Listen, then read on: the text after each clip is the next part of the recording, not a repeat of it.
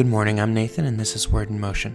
This is a pod for looking in the mirror of Scripture each day, seeing our imperfect selves, and making one change each day to live and love as God intended.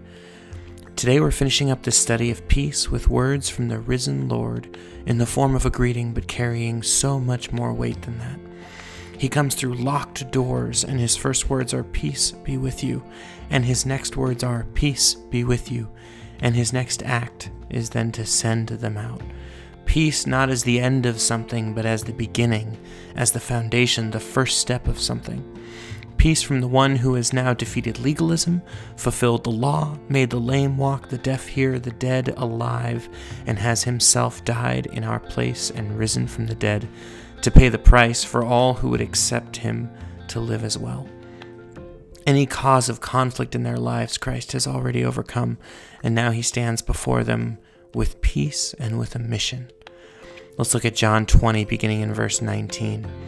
On the evening of that day, the first day of the week, the doors being locked where the disciples were for fear of the Jews, Jesus came and stood among them and said to them, Peace be with you.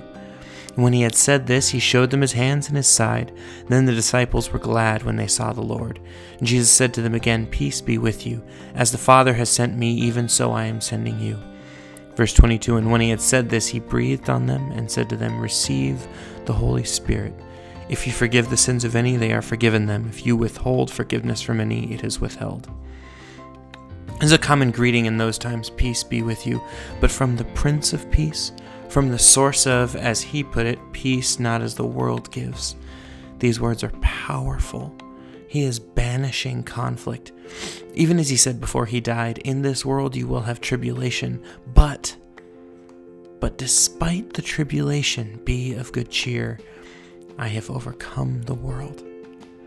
You can have peace in the middle of the storm. He commanded the wind and the waves, Be still. Peace, be still. As the angels proclaimed to the shepherds way back on that first night, Unto you a child is born, a Savior, Christ, and through him God is glorified. Through him peace has come. Glory to God in the highest and on earth, peace, goodwill towards men. Before he taught a single lesson or healed a single person, Jesus was already the Savior, already the bringer of peace. Today, what about today? How does it change your life? The way you look at conflict around you, we approached peace as quote unquote the absence of conflict or the end of conflict. How does it change your life the way you look at the conflict around you to remember your very Savior? who loved you before you were born. Psalm 139 says, He formed your inward parts, He knit you together in your mother's womb. Romans 5 says there's proof of His love that while we were yet sinners, Christ died for us. The Savior who loved you also has the power to calm the storm. Or, or, just as much, he has the power to bring peace in the midst of the storm. We see examples of both in Matthew. Remember once when they woke him early in his ministry, early in them understanding who he was, they woke him for fear. And he commanded peace, be still. He commanded the wind and the waves to be still. But just a few chapters later, as their faith has grown and as he pushes them to grow, there's another storm Again, they're in the boat, but this time he commands Peter to get out of the boat. That there's not only his ability to stop the conflict, but his ability to bring peace in the middle of the conflict. I hope that through these truths, as we've walked through the Gospels, and this is just the Gospels, the Bible has a lot to say about fear and peace. But just as we've walked through the Gospels, I hope that you see the conflict in your life differently. I pray that you found peace wherever you are I think whenever we have conflict, the instinct is to pray for relief from conflict.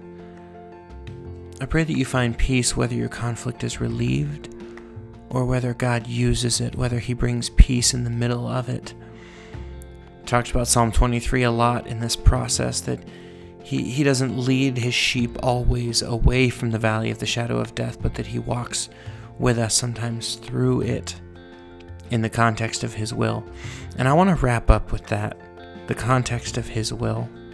Remember when Jesus taught His disciples to pray, He said, that they should pray first, Our Father who is in heaven, hallowed be your name, your kingdom come, your will be done. It's perfectly fine and perfectly normal to pray for relief from conflict, but let me encourage you to also pray for God's will in the conflict.